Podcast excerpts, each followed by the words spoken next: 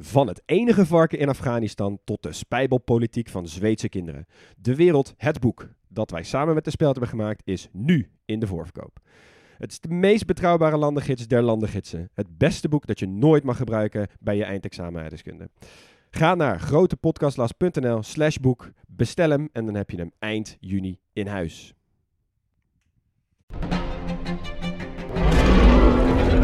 Maarten van Rossum en ik, Gijs Rademaker, nemen je mee naar de tijd van de dinosauriërs. Ja, jij vindt het gemene beesten Ik vind het gewoon eigenlijk. gemene beesten. Ja, Kijk, nou, kijk naar ze. Beesten zijn niet gemeen. We zijn het eigenlijk nooit eens. Maar T-Rex is toch veel sexier. Nee, ik vind de kakkerlak net zo sexy als T-Rex. Ja, ik zie dat je daar moeite mee hebt. Voor iedereen die vroeger al van dino's hield en nu nog steeds een beetje, luister naar DinoCast. Pozdrav svima i dobrodošli u Veliki podcast Las. Danas posjećujemo Bosnu i Hercegovinu sa njenim prekrasnim gradovima, impresivnom istorijom i piramidama. Pripremite se da vas uduševi ova divna nacija. Uživajte!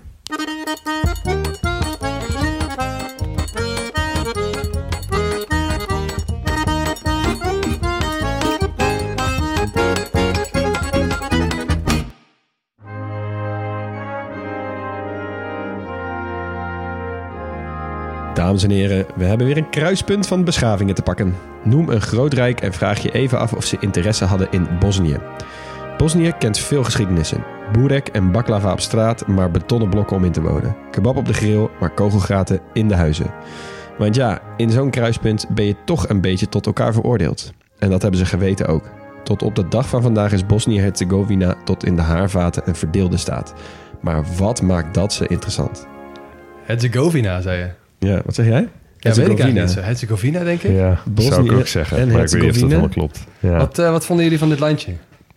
Eh, ja onwijs veel zin in. Ja, ik, ik ben er ook geweest met jou, met, eh, met Leon. Ja, ja, nou, ik had dus heel erg, inderdaad, wij zijn er geweest. Ik had dus heel erg dat ik bij- tijdens de research pas weer besefte hoeveel, hoe vet ik dat land vond toen wij daar Ja. waren. Want dat is, dat was 2009 of zo dat wij daar Zoiets, waren. ja. Dat is alweer een tijdje geleden. Ben je er geweest, Max? Nee, nooit.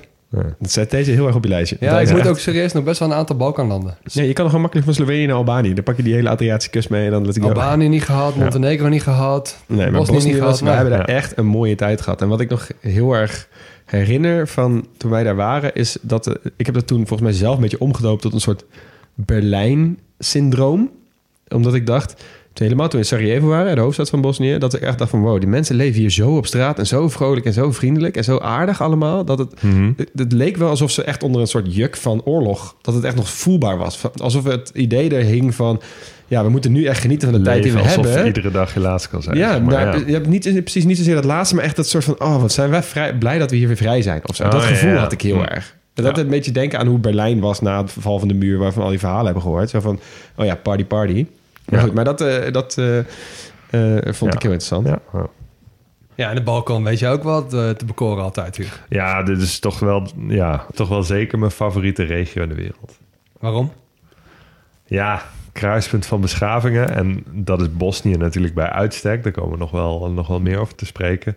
En toch redelijk dichtbij. Kijk, ik kan wel heel hard roepen van... eh, ik vind eh, Chili fantastisch. En dat lijkt me ook. Maar Chili is fantastisch. Ja, maar wel super eh, onbereikbaar. En eh, duur om er te komen, moeilijk om er te komen. Gaat niet zo makkelijk. Maar de. Balkan, daar, daar kun je gewoon als Nederlander zo makkelijk naartoe. Ja, Ja. ja. eens. Ja. Ja. En het is en Zuid-Europa en het is Oost-Europa. En het is eigenlijk het is, het is, al- het is alles wat je wil in een, Ja. in, in, in de zomervakantie. Ja, nou, zin in. Mogen we beginnen? Ja, snel beginnen. Daar gaan we. Oké, jongens, ligging. Eh, Bosnië, eh, zullen we even vooropstellen? Eh, mogen we gewoon Bosnië zeggen? Ja, zeg gewoon Laten Bosnië. we even Bosnië zeggen. Sorry, Ja. Herzegovina. Herzegovina. Eh, we gaan het even... als we Bosnië zeggen, bedoelen we jullie alle... bedoelen jullie gewoon ook. Ja?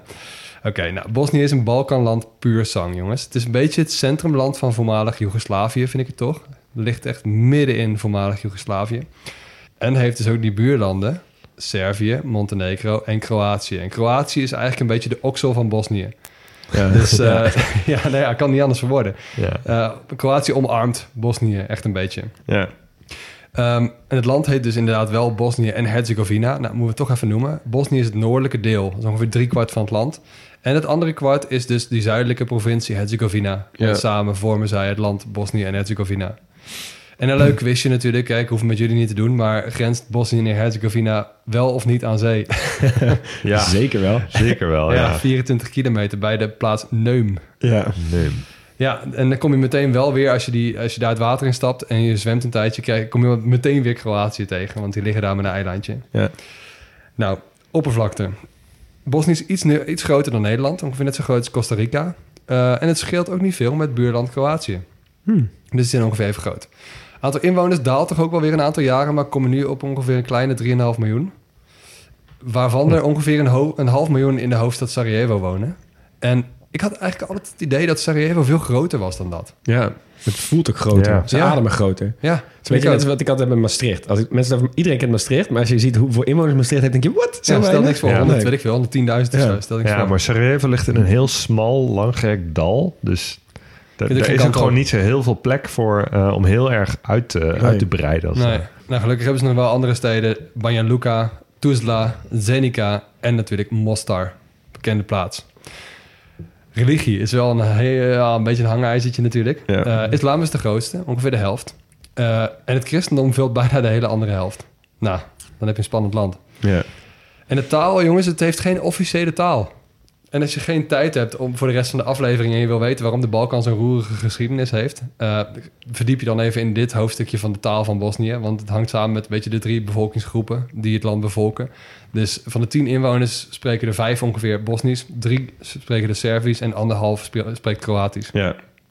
En die zijn weer verenigd onder de term Servo-Kroatisch. Ja. Het is een beetje een paraplubegrip met wat accenten. En eh, die accenten die zijn dus die verschillende talen. Ga jij denk ik wel verder over hebben, Leon. En dan de achternamen. Eh, hebben we Hodzic, Kovacevic, Markovic, Petrovic en Tomic. Ja. En ik heb in Noorwegen een vraag gesteld aan jullie, hè? Met Sun. Ja. Ja, wanneer komt de eerste die niet op sun eindigt? nou zeg het maar. De eerste die niet op iets eindigt. Als je een, een, een, top zoveel maakt, van wat is de eerste die je tegenkomt die inderdaad niet op Qua iets naam of qua eindigt? nummer? Eh, qua nummer. Eh 17. Qua naam eh, Haris Medunjanin. En die vind je op ja, 20. 94. Oh, het is Holy. allemaal iets. Kovac. Kovac? Oh god. Kovac is ook, ook hartstikke Kroatisch. geloof ik. 94. Ja, iets. Zijn er ergens nog mensen te vinden die niet met een iets eindigen? Ziek. Nee. Ja. Echt krankzinnig. Dus ik heb wel nog even gekeken naar Hodzic. Hè. Dat komt van Hodja, eh, meester of heer. En ehm, dat is natuurlijk de, de, de mannelijke vorm. En de vrouwelijke vorm buigt hij dan niet mee naar de vrouwelijke variant. En dat is ook wel al die namen. eh, bij, Oh, ja. of bij Letland zagen we natuurlijk dat al die vrouwelijke varianten die buigen dan mee. Dus eh Berzins wordt eh, Berzina. Dat heb je dus niet in die Ja. Nee, oké.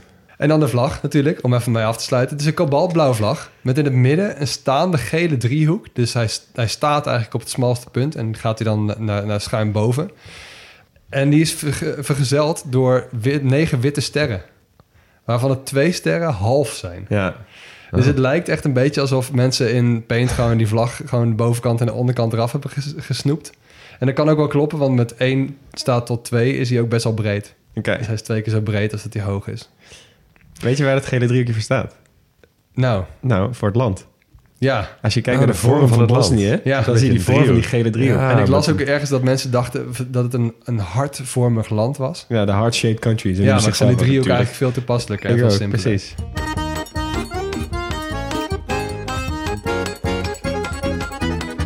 Nou, dan beginnen we meteen met het eigenlijk denk ik het allerlastigste hoofdstukje van deze hele aflevering. Namelijk de demografie. Want eh, dit is een beetje het fundament waar de komende hoofdstukjes op, op steunen. Eh, en ehm, een klein mijnenveldje. Ik hoop geen fouten te maken voor de goed oplettende luisteraar. Ehm, bear with me here. Maar ehm, eh, eigenlijk is het best belangrijk om te beseffen dat Bosnië en Herzegovina bestaat uit drie soorten mensen. Drie soorten identiteiten eigenlijk.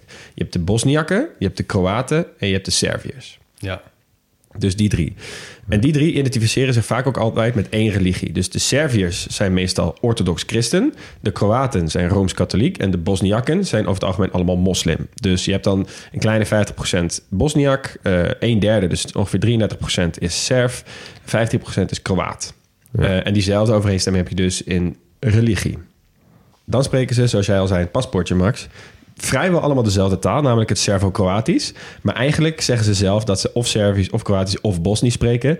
Maar het is gewoon onderling Het is eigenlijk verstaanbaar. hetzelfde, Ja, ja. alleen bijvoorbeeld het Servisch, spreek, je- dat schrijf je weer Cyrillisch. En het Kroatisch en Bosnisch dat niet. Dat schrijf je Latijnschrift. Ja, moeilijk. En idiote is, de, die variaties binnen dat land... die zijn minder groot dan bijvoorbeeld het Servisch... wat je tussen een eh Serf in Bosnië en een Serf in Belgrado... dat verschil is groter dan tussen een Serf en een Bosniak. ja. In hetzelfde Oh ja, land. oké. Hetzelfde is met het Kroatisch in Zagreb en het Kroatisch in Bosnië... is een groter verschil dan het Kroatisch in Bosnië... en het, en het Servisch in Bosnië. Ja, grappig, hè? Ja. Ja. Dus dat is eh, even goed om in ieder geval dat al te weten. Dat Ja. die, dat, dat op die manier eh, onderling eh, er is. Dan even een klein stapje naar de cultuur. Want ehm eh, Bosnië en Herzegovina heeft een vrij ontspannen en chill tempo. Dat is een beetje wat ik ook aanhaalde in de intro. En volgens mij hebben we dat daar ook wel echt gezien. Eh, en het viel me op dat het ook best wel vaak terugkomt in de stukjes die ik ging onderzoeken. Ehm, mensen hebben heel erg de neiging om hun dag niet uitgebreid te plannen. Dus eigenlijk het tegenovergestelde wat heel veel Nederlanders doen. Zo van, hey, heb je zin om een keer het terrasje te pakken? Ja, is goed, mei 2024. Heb ik nog wel een gaatje voor je? Ja. Hebben zij precies het tegenovergestelde. Ze doen een beetje, ze zien wel waar ze zin in hebben. Ze laten zich een beetje meeslepen in de gebeurtenissen van de dag. En ze hebben daar zelfs een woord voor. Chafe. Je schrijft C-E-I-F. Ja, ligt eraan welke taal je pakt natuurlijk, maar chafe. Zo noemen ze dat. Chafe is eigenlijk moeilijk te vertalen naar het Nederlands of überhaupt een andere taal. Maar als je het het beste zou willen omschrijven, dan zou het het genieten van het moment, het moment in je opnemen zijn. Nou, dat is misschien wel het beste wat, wat, wat je ervan zou kunnen maken. Chafe gaat ook vaak gepaard met een kopje koffie en een sigaret. Oké, dit is een beetje die vibe die jij omschreef, die je had, eh, of die je voelde toen je in Saraje- Sarajevo was. Ja. Nou, en had jij dat niet? Ja, nee, ja, ja, ja. Ik heb me dit Koffietentje- nooit zo gerealiseerd eigenlijk, maar ja, nu ik daar aan terugdenk. Had van die dikke Ja. Turkse koffie hadden ze daar altijd. En eh, Ja. oh, iedereen had een sigaret in zijn mond.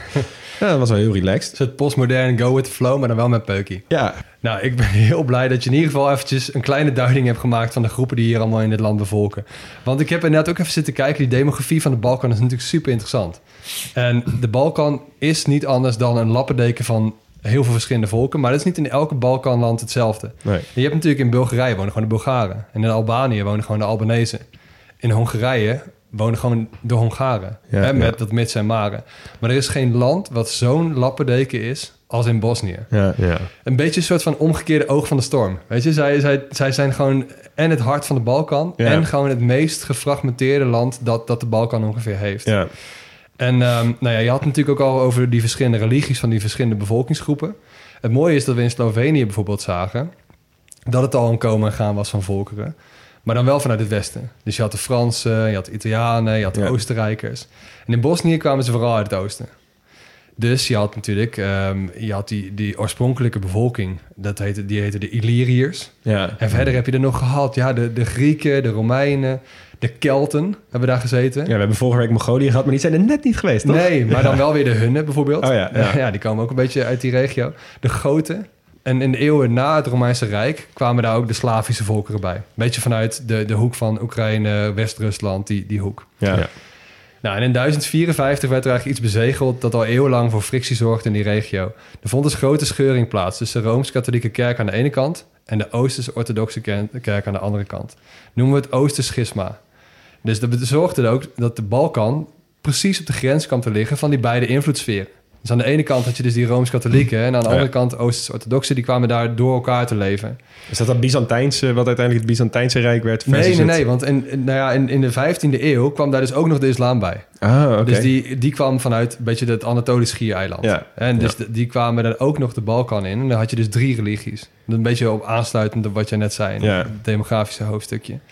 Want het Ottomaanse Rijk had zijn oog natuurlijk op de Balkan laten vallen. Die vielen daar binnen en die veroverden langzaamaan, veroverden ze ook het Balkan. Ja. En die Ottomanen, dat waren in eerste instantie niet echt fanatieke bekeerders. Want mensen van het boek, dus hè, de religies die al eerder bestonden dan de islam, die mochten wel onder hun eigen religie doorleven. Het zij als tweederangs burgers met allemaal belastingen en zo. Mhm. Maar eh, het was niet het hoofddoel voor de Ottomanen om regio's te bekeren. Maar je zag bijvoorbeeld wel dat jongens uit die Bosniakse families eh, werden eigenlijk gerecruiteerd en die werden een soort van elite soldaten gemaakt. De Ja. Jan Janitsaren noemden ze die. Oké. Eh, en die werden dan wel bekeerd. En die kwamen Hmm. dan terug. En Dan waren ze dan moslim. op die manier werd dat volk dus op een gegeven moment toch islamitisch. Ah, ja, Ja. oké. ja, ja. Nou, Dat is wel grappig, want we zagen in Albanië dat dat op veel grotere schaal nog gebeurde. Daar Ja. is vrijwel de hele eh, bevolking moslim geworden Ja, in de. Ottomaanse periode. nou ja, en als die Bosniakken gewoon een, een soort van nazistaat waren geworden... was dat ongeveer hetzelfde lot geweest, denk ik. Ja. Nou, dat gebied van Bosnië-Herzegovina was rond de 15e eeuw wel dus onderdeel van het Ottomaanse Rijk geworden. En het hoogtepunt qua land van het Ottomaanse Rijk was rond de 17e eeuw. Dus rond 1700 begonnen ze ook alweer wat land te verliezen in de Balkan, waaronder bijvoorbeeld Kroatië. En toen begon je al een beetje die grenzen te zien die we nu zien. Ehm, daarmee ging Kroatië dus ook weer eh, Bosnië een beetje insluiten. Nou, Ja, letterlijk ook in dit geval qua land. Letterlijk ook, ja, Ja. precies. Nou ja, en Bosnië werd dus wel, bleef dus een onderdeel van het Ottomaanse Rijk. Maar begon wel steeds meer pogingen te doen om zelf autonomie af te dwingen. Bijvoorbeeld door opstandelingenleider Husain Gradavcevic.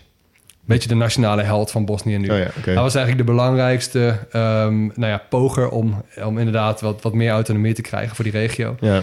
Eh, is uiteindelijk niet gelukt, maar was wel nou ja, een soort van partisaan avant la lettre. Ja? Nou, dan moeten we even wat eeuwen skippen. Want rond eind 19e eeuw trok het Ottomaanse Rijk zich steeds meer terug op de Balkan. En er broeide sowieso iets in Europa. Dat is een beetje aan de vooravond ook van de Eerste Wereldoorlog. Dus je hebt landen die, die steeds meer camphanen werden weg met grote ambities. Dus je had Duitsland natuurlijk. Je had de Britten met hun rijk. Eh, je had de Russen die tegelijkertijd ook Centraal-Azië aan het veroveren waren. Je had Oostenrijk, Hongarije. Eh, Italië was net verenigd. Ja. Dus er speelde superveel in Europa. Ja, allemaal pubers die allemaal eh, zichzelf willen bewijzen. Dat is het, ja. En die Ottomanen, die bliezen een beetje de aftocht, maar die speelden ook nog wel mee. En wie was er nou iemand die er heel veel aan gelegen was om nog niet oorlog te krijgen in Europa? Oostenrijk-Hongarije. Nee, Otto van Bismarck. Die nodigde al die landen uit in 1878 in Berlijn. En ook hier kun je weer een podcast over vullen natuurlijk. Maar wat gebeurde er voor Bosnië? Ze werden toebedeeld aan Oost- Oostenrijk-Hongarije. Ah, oké. En daar waren ze niet zo blij mee. Want Oostenrijk-Hongarije kwam daar meteen met legers binnenzetten. Ehm, en die werden niet bepaald gezien als bevrijders, maar meer als bezetters. Ja. Dus die namen eigenlijk het stokje over van die Ottomanen. Ja. Maar de- in Bosnië gingen er wel steeds meer stemmen op om Bosnië los te rukken. En het bijvoorbeeld aan te laten sluiten bij het onafhankelijke Servië. Die weer goede banden had met Rusland. ja. En 36 jaar later, die voelen hem al aankomen, in 1914... Fransje Ferdinand. Jazeker, in, in, in Sarajevo vond natuurlijk het startschot der stadsschoten plaats. En dat was de moord op inderdaad kroonprins eh, Frans Ferdinand. Ja. Ja. En je had daar in Bosnië Gavrilo Princip, best wel een bekende naam. Ja. Die sympathiseerde met het streven dus om Bosnië aan te laten sluiten bij Servië. Met zijn Servische broeders. Dat is een hele eh, organisatie die hij voor eh, had opgetuigd, waar hij lid van was. En ook Servië leunde zwaar op Oostenrijk-Hongarije. En je had dus de panslavisten, hè, die dus vonden dat de Slavische volkeren bij Rusland moesten horen. Of die Ja. daar meer banden Mhm. mee moesten hebben. Mhm. Die waren niet blij met die situatie dat Oostenrijk-Hongarije daar het voor het zeggen had. Ja. En 28 juni 1914, uitgerekend de herdenkingsdag van een, van een slag... waarin een hele Balkan-alliantie in de pan werd gehakt door de Ottomanen... dat was een gevoelige dag... Ja. kwamen die Oostenrijks-Hongaarse kroonprins Frans Ferdinand... en zijn vrouw Sofie Chotek langs voor een bezoekje... in een rondrit Ah. door Sarajevo. Dus die rondrit was eigenlijk echt al een provocatie. Absoluut, zo werd het absoluut gezien. Ja. Dus in het kort, hè, zijn maat, die moest het eigenlijk doen. Die gooide een bom naar de auto. En dat mislukte. En verrassend genoeg besloten Frans en zijn vrouw... dat die rondrit gewoon door moest gaan. Maar dat hij ook wel langs het ziekenhuis zou gaan. Eerst langs het ziekenhuis. Want er waren natuurlijk wel gevonden, gewonden gevallen... en die wilden ze gaan, gaan bekijken. Die wilden ze gewoon gaan bezoeken. Dus die, die auto die moest eerst langs het ziekenhuis gaan... en toen gewoon de normale rit afmaken. En Gavrilo, Principe. tegelijkertijd, principe, die behaalde dat het mislukt was. Zijn maat die had gefaald. En nu komt er eigenlijk een soort van mythe. Dat hij dacht, oké, nou ja, fuck it. Ik ga dan maar gewoon een broodje eten. In een, in een delicatessenzaak van Schiller, heette die zaak. En dat hij daar gewoon een broodje was, was gaan zitten eten. En dat vanaf daar het ver- verhaal in de geschiedenis verder zou gaan. Nou, het verhaal ging dus wel daadwerkelijk verder. Want die auto die kwam dus langs. Die auto waar dus die kroonprins in zat. Ja. Maar dat was niet de route naar het ziekenhuis. Het was de originele route.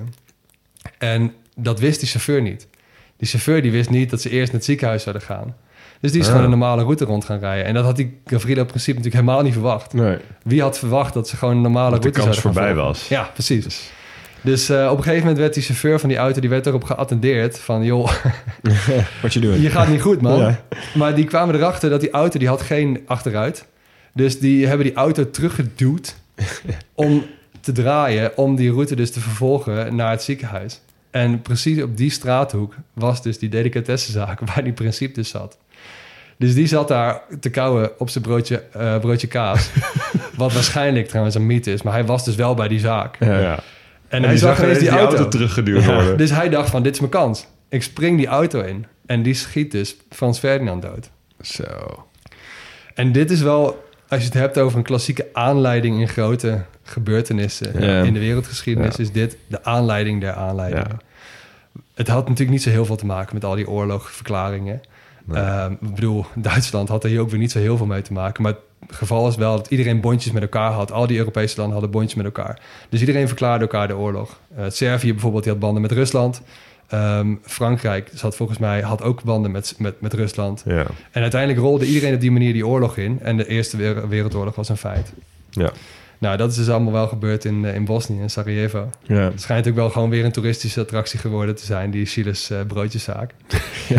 Ongetwijfeld. Ja. Nou, even kort, jongens. eh, na de oorlog gingen ze natuurlijk behoren tot het Joegoslavië van Tito.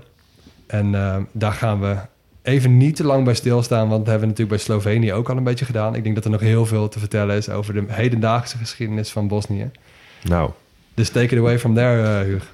Ja, zeker, zeker. Want eh, ja, ik heb weer prijs. Vorige week had ik Genghis Khan en nu heb ik de, de recente politieke geschiedenis in Bosnië. Ja, Nou, je had een field, was field wel- day this precies, week. Ja. Ja, Ehm, ja, je zei al, onder, onder Tito, daar gaan we niet te lang bij stilstaan. Het was eigenlijk een betrekkelijk rustige periode. eh, gezien de, de, de tijden daarna, maar ook daarvoor, waarin Bosnië-Herzegovina verkeerde. Ehm, die interne grenzen in Joegoslavië waren natuurlijk vrij zacht. Dus het zorgde ervoor dat die etnische spanningen redelijk eh, onder de oppervlakte eh, bleven. In ieder geval niet, zo, eh, niet tot een hoogtepunt kwamen. Nou, ehm, hoe dan ook, natuurlijk genoeg te, te vertellen over die periode, maar dat, dat gaan we nu niet doen. Want ehm, ja, de politieke geschiedenis van Bosnië-Herzegovina wordt toch vooral gekleurd door wat er gebeurde na het uiteenvallen van Joegoslavië. En ehm, even terug naar, eh, naar het begin. In eh, juni 1991 waren Slovenië en Kroatië de eerste landen die eh, de onafhankelijkheid uitriepen. Nou, in Slovenië, de aflevering, hebben we geleerd dat eh, tien dagen oorlog kostte voordat Slovenië daadwerkelijk onafhankelijk was. In Kroatië duurde dat al iets langer, was, was er wat meer tegenstand van het Joegoslavische leger. Dat toen eigenlijk al nog voornamelijk maar uit, uit Serviërs en Montenegrijnen bestond. Dat waren echt wel Oh, een ja. beetje de hardcore aanhangers van het, van het federatieve Joegoslavië. Ja. Ehm, maar de grootste Balkanoorlog die brak pas uit toen eh, Bosnië-Herzegovina in 1992 een referendum uitschreef over onafhankelijkheid. En ehm, eh, ja, zoals eh, Leon, je hebt al genoemd, Bosnië-Herzegovina eh, was etnisch dus heel divers met voornamelijk die drie groepen, Bosniakken, Kroaten en Serviërs. Ehm, en de Bosniakken en de Kroaten die stemden in meerderheid voor onafhankelijkheid van Joegoslavië. En de meeste Serviërs die boycotten het referendum. Ja. Ehm, Als je een goede uitslag wil voor verkiezingen, moet je vooral iets boycotten. Want dan Ja. wint die tegenstander. Ja, nou was natuurlijk wel wat aan te merken op de grondwettelijkheid van dat referendum. Ja, dat zeker. Ehm, dus, dus ja, dat is natuurlijk altijd een lastige situatie. Ehm, maar goed, eh, de uitslag van, eh, van het referendum was dus een, een overtuigende stem voor onafhankelijkheid. En de regering in Bosnië-Herzegovina riep die onafhankelijkheid dus ook uit. Maar daar waren de Serviërs het dus niet mee eens. En eh, die riepen daarop hun eigen republiek uit in grote delen van eh Bosnië-Herzegovina waar Serviërs woonden. Ehm, de Republika Srpska. Niet te verwarren met de Republika Srbija, wat eigenlijk het tegenwoordige Servië is. Ja. Ehm, maar de, de politiek leider van de Republika Srpska was Radovan Karadzic, bekende naam. En eh, Radko Mladic was de bevelhebber van de strijdkracht in de Republika Srpska. Twee bekende namen. Twee bekende namen, ja. En ehm, nou, hierop brak een oorlog uit tussen die drie bevolkingsgroepen. En eigenlijk werd in deze oorlog alles van kwaad tot erger. Eh, in eerste instantie bestonden die strijdende partijen eh, eh, vooral uit kleine verzamelingen van eh, ultranationalisten, criminelen, voetbalvandalen. eh, gewoon alle schobbejakken die ze bij elkaar konden vinden. Schobbejak. Ja, en de meerderheid van de normale bevolking was eigenlijk helemaal niet zo bezig met die etnische verschillen. Die waren in de, in de tijd van Joegoslavië, van onder Tito... ja, waren die eigenlijk best wel... eh, leefden die relatief harmonieus met elkaar samen. Ja, ja. Maar ja, de oorlog verhardde die verschillen zo sterk... dat de gewone bevolking eigenlijk ook langzaam in die oorlog werd getrokken... en Mhm. eh, steeds meer gerecruiteerd werd. Het werd ook al snel een internationale oorlog. Want ehm, het Joegoslavische federatieve leger schoot de Serviërs ter hulp. Ehm, aanvankelijk vochten de, eh, de Kroaten, die gesteund werden door Kroatië... eh, samen met de Bosniakken tegen de Serviërs. Eh, want ja, die waren allebei voor onafhankelijkheid. Maar het duurde niet heel lang of ook deze groepen kwamen met elkaar in conflict. En ehm, eh, veel Kroaten wilden zich in de toekomst namelijk liever aansluiten bij Kroatië dan bij zelfstandig Bosnië-Herzegovina. Ja. De bekendste plek waar dat conflict zich afspeelde was in Mostar, stad in het zuiden van het land. ehm, met de bekende brug eh, en een Kroatische kant, de ene kant van de brug, en een Bosniakse kant aan de andere kant. En Ja. die brug die werd tijdens de oorlog kapotgeschoten. En dat was natuurlijk heel symbolisch voor de verharding tussen de Bosniakken en de Kroaten, ook Ja. tijdens die oorlog. Dus ja, die oorlog die heeft echt gaandeweg eh, de verhoudingen, voor zover ze nog niet op scherp stonden, nog scherper gesteld. Ja, ja. Nou, intussen maakten de, eh, eh, vooral de Serviërs schuldig echt aan grootschalige etnische zuiveringen. Dus in gebieden waar Serviërs woonden, of het nou meerderheid of minderheid was, werden Kroaten en Bosniakken verjaagd eh, of opgesloten in concentratiekampen of nog erger vermoord.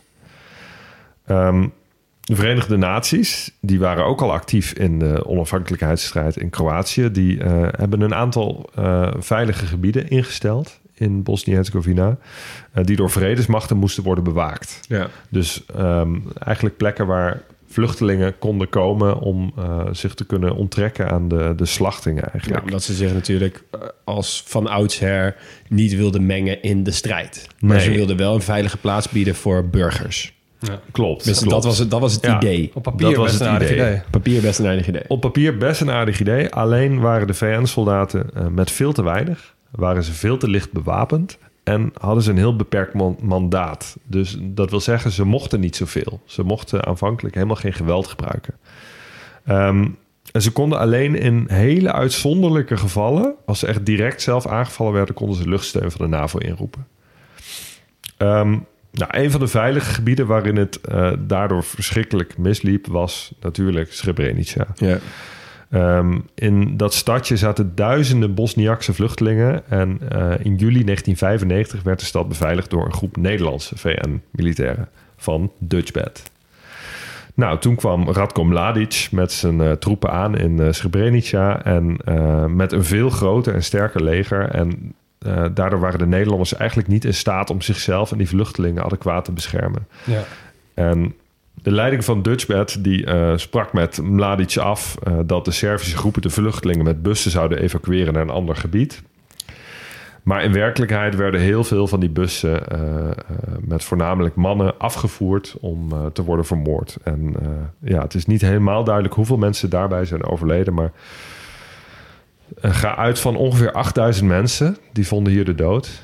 Eh, Ja, dat is echt bizar. In de gele oorlog nog veel meer, maar 8000 dus alleen al in Srebrenica. Dat Ja. is ja, volgens mij ook de grootste genocide in Europa sinds de Holocaust. Ja. Ja. Er is een hele indrukwekkende podcast over gemaakt door, eh door Marjolein Koster en eh Misha Melita twee jaar Ja, geleden. Om dat een beetje te Toen herinneren. was dat eh 15 of 25 jaar geleden. Ja. acht afleveringen. Ik raad het echt iedereen aan om dit even te luisteren. Ja. Het is gewoon echt een onderdeel van onze nationale geschiedenis, maar ook Ja. dus die van Bosnië. ja, want Ja. de verwerking van dit hoofdstuk uit onze nationale Nou. geschiedenis ook... die gaat eigenlijk nog steeds door. Ja, Ja, want het, het was echt gigantisch. De, de Nederlandse regering was natuurlijk ernstig in verlegenheid gebracht. Want eh, ja, ehm, eh, de aanwezige militairen hadden zich namelijk niet met geweld verzet. En de genocide dus feitelijk laten gebeuren. Ja. Ehm, eh, in 2002 trad het kabinet Kok 2 af vanwege de resultaten van een onderzoek naar de zaak. Maar ja, aan de andere kant kan ook worden gesteld dat ze geen schijn van kans hadden gemaakt als ze zich met geweld hadden verzet. En ehm, eh, de vraag is of de uitkomst dan anders zou zijn geweest. Ja, en behalve dat, dan dat alle Dutchbatters ook dood zouden zijn geweest. ja. Dus het dat is heel lastig. En hoe dan ook was dit voor iedereen natuurlijk een enorm zwart hoofdstuk in de geschiedenis. Want in de eerste plaats voor de, voor de dodelijke slachtoffers en hun nabestaanden. Uh, maar natuurlijk ook voor de uh, Nederlandse militairen... die de hoon van de publieke opinie over zich Exact, heen kregen... ja. en dit trauma hebben moeten verwerken. Toen maar vooral samen geleden- ook echt nog. Dat was echt het, dat- vooral dat, zeg maar, dat ze dit trauma bijna alleen samen hebben moeten verwerken. Ja. Omdat ze dus door de Bosniërs en door de Nederlanders eh, jarenlang zijn aangewezen als de eh, schuldigen van Ja. een genocide ongeveer. Ja, je kunt je natuurlijk niet zo makkelijk als slachtoffer opstellen... op het Nee. moment dat je zelf nog leeft... en er zijn 8000 eh, mensen vermoord. Ja. Maar slachtoffer waren zij ergens natuurlijk ook. Ja, absoluut. Ja. En ja. eh, twee jaar geleden is daar ook een, eh, een schitterende televisieserie over gemaakt... waarin aandacht is voor eh, nou ja, hoe het de Dutch Batters is vergaan sindsdien. En dat, dat, ja, daar zitten natuurlijk ook hele treurige verhalen tussen. ja. Ehm, een ander bekend verhaal uit de oorlog is de belegering van Sarajevo. Eh, de hoofdstad ligt, eh, zoals we eerder zeiden, in een langgerekt dal en was van drie kanten omsingeld door Servische troepen. Ehm, en gedurende drie jaar werd die stad eigenlijk dag en nacht onder vuur genomen. Ehm, vanuit de heuvels dus beschoten met mortieren. eh, de lage snipers die met scherp schoten op burgers. De lange grote weg door het dal van, van oost naar west. eh, stond ook bekend als Sniper Alley. Ja. Eh, burgers die renden hier ja, echt voor hun leven van huis naar werk. Want ja, het leven in de stad ging wel gewoon door. Ja, en dat was heel erg dat je... wij zijn er toen ook geweest, ook in het museum. Ik weet niet of je dat straks nog wil bespreken, maar we zijn Mhm. daar ook geweest. Ja, En dat die Sniper Alley, hè, sluipschutter... eh, ja, hoe zou je dat vertalen? Sluipschutterstraat. ja. Eh, op een gegeven moment kregen zij het idee dat die Serven gewoon voor de lol gingen schieten op alles en iedereen die daar langs liep. Terwijl mensen moesten naar de overkant lopen voor een supermarkt of voor werk of voor een iets. En dan schoten ze gewoon vrouwen en kinderen ook gewoon dood. ja. Ja, er werd, eigenlijk iedere dag werd er wel iemand geraakt. Ja, Ja, dus eh, ja, vreselijk. En aan, ehm, aan de rand van de stad, helemaal aan, aan de westelijke uiteinde van het dal, ligt het vliegveld van Sarajevo. Dat vliegveld was een van die veilige zones van de Verenigde Naties. Dus daar kwamen de Serviërs niet. En ehm, dat vliegveld voorkwam daarmee dat de stad helemaal omsingeld was door Servische troepen. En aan de andere kant van het vliegveld lag vrij Bosnisch, Bosniaks gebied. ja. Dus ehm, eh, ze hebben daar een tunnel gegraven onder de landingsbaan van het vliegveld.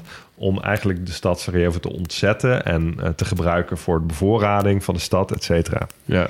Ja, als je daar bent, ga ook even naar die tunnels, want daar zit dus dat, dat indrukwekkende museum. Ja, daar zit inderdaad nu een museum in. En wat ook wel listig was, is dat, eh, dat ja, die landingsbaan, eigenlijk het gedeelte voor de landingsbaan en het gedeelte daarna, dus het, de route waar vliegtuigen over aanvliegen als ze komen landen en wegvliegen als ze opstijgen, dat lag, ja, dat was Servisch gebied. En eh, daar wil je natuurlijk niet eh, lang laag overheen vliegen. Dus Nee. vliegtuigen die daar landen, die moesten in die periode heel sne- steil dalen. En heel stijl ook weer klimmen als ze weggingen. En eh, die tactiek staat bekend als de Sarajevo Approach sindsdien.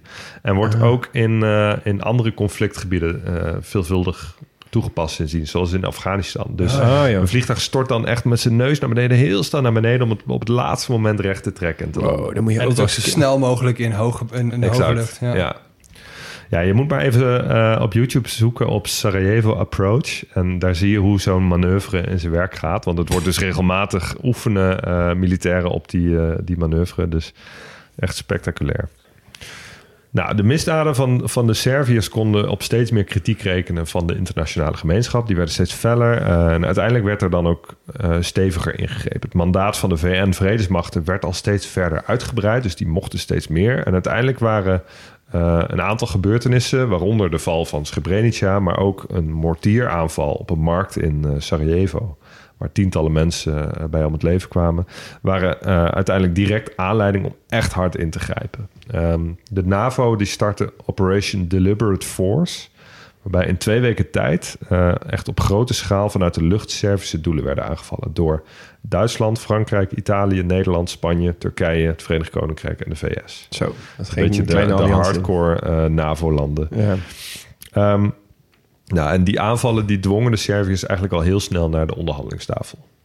En uiteindelijk werd in Dayton, een luchtmachtbasis in de Verenigde Staten, werd een akkoord bereikt tussen de presidenten van Kroatië, van Servië, dus Milos, Milosevic in die tijd, en Bosnië-Herzegovina. En het resultaat daarvan was dat Bosnië-Herzegovina eh, eh, inderdaad onafhankelijk werd en werd opgesplitst in twee gebieden. De Federatie van Bosnië en Herzegovina in gebieden waar vooral Bosniakken en Kroaten woonden. En de Servische Republiek, dus die Republika Srpska. Ja. Op plekken waar vooral Serviërs wonen. Ik zeg vooral, want als je nu gaat zoeken op eh, eh, Ja. een kaartje met etniciteiten in, eh in hem voor Bosnië-Herzegovina, dan lijkt het alsof je naar een schilderij van Jackson Pollock aan het kijken bent. Inderdaad dat, ja. Ehm, maar goed, en die situatie die bestaat tot op de dag van vandaag. Ehm, het presidentschap van het land wordt door drie mensen samen ingevuld. Eh, een Bosniakse afgevaardigde, een Servische afgevaardigde en een Kroatische afgevaardigde. ja. Ik, ja, Er is geen land dat dit er is heeft. geen land dat dit heeft. Het Nee. is echt bizar. En het is, ook, het is natuurlijk ook een hele, nog steeds een hele eh, fragiele staatsinrichting. En Ja. ehm, eh, het is nu, nou, dus 25 jaar vrede. Maar er sluimert hier nog zoveel. Ja, dat is, dat, je ziet dat ook nu heel erg bij de politiek van nu. Ehm, onderling zijn daar heel veel... Als, tijdens verkiezingen zijn er altijd nationalistische partijen. Maar van alle drie. Dus die battelen zo hard tegen elkaar de hele tijd... dat je, er bijna geen ruimte is voor partijen die daarboven staan. Dus je krijgt de hele tijd dat de, de, Bos, de, de, de Bosniakse eh, nationalistische partij... tegen de Servische nationalistische partij... die zijn zo erg met hun eigen ding bezig. Ja. Zo, zo groeit die kloof natuurlijk alleen Ja, maar maar. je hebt natuurlijk heel veel landen die voortkomen uit zo'n heel moeilijk en, en, en complexe tegenstelling tussen bepaalde bevolkingsgroepen. Hè? Gewoon zulke verdeelde landen. Mm. Maar uiteindelijk na zo'n moeilijke tijd heb je ook heel veel landen die op een gegeven moment zeggen van oké, tot hier en niet verder. Ja. En die dan heel erg gaan sturen juist op die eenheid. Ja, Ja, Ik noem een Rwanda of zo. Ja. Ja. Dat je die echt stappen zetten om dat Ja. echt eens en nooit meer. en dat is hier natuurlijk niet En dat zo. is hier wel iets anders. Ja. Ja. Ja. Ja. hier is het eigenlijk gewoon een soort status quo. Ja. Dus Ja. Eigenlijk is er nog steeds een soort staakt het vuren eh, Ja. van kracht. Maar echt, echt een eenheid. Is ja, en wat ik ook leuk vind, van. je hebt dus een, eh, zeg maar, de, er is dus iemand die, die toeziet op de naleving van dat vredesverdrag uit Dayton. Dus op die Dayton-akkoorden. Dat is op dit moment de Christian Schmidt, een Duitser. En hij is dus ook de hoge vertegenwoordiger van die regio. Dus hij kan ingrijpen, bijvoorbeeld bij de verkiezingen. Er waren verkiezingen een paar, eh, een maand, twee maanden geleden. En hij heeft daar dus ook ingegrepen, omdat hij zag dat er dingen gebeurden die niet kon- door de beugel konden. Oh, Dus ja. tot zover wordt er nu nog steeds over die Ja. Dayton-akkoorden, zeg maar, gesproken. Wat echt bizar is. Ja. Ik kan me ook nog wel herinneren dat eh, toen wij op die Balkantrip waren, hadden we in Belgrado het voorrecht om met David-Jan Godfra een biertje te drinken. Ja. En eh, toen we hem vroegen van wat, waar in de Balkan zie jij het nog wel eens misgaan binnenkort, noemde hij direct Bosnië-Herzegovina. Ja, ja. Ehm, ja, omdat daar nog... alles sluimert. Ja, precies. Ja.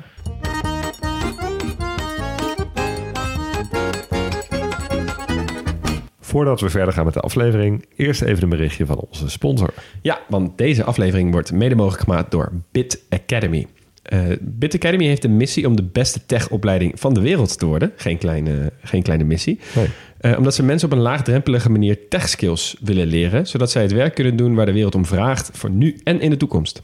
Heb jij ooit de droom om je om te scholen of wil je gewoon leren om te programmeren?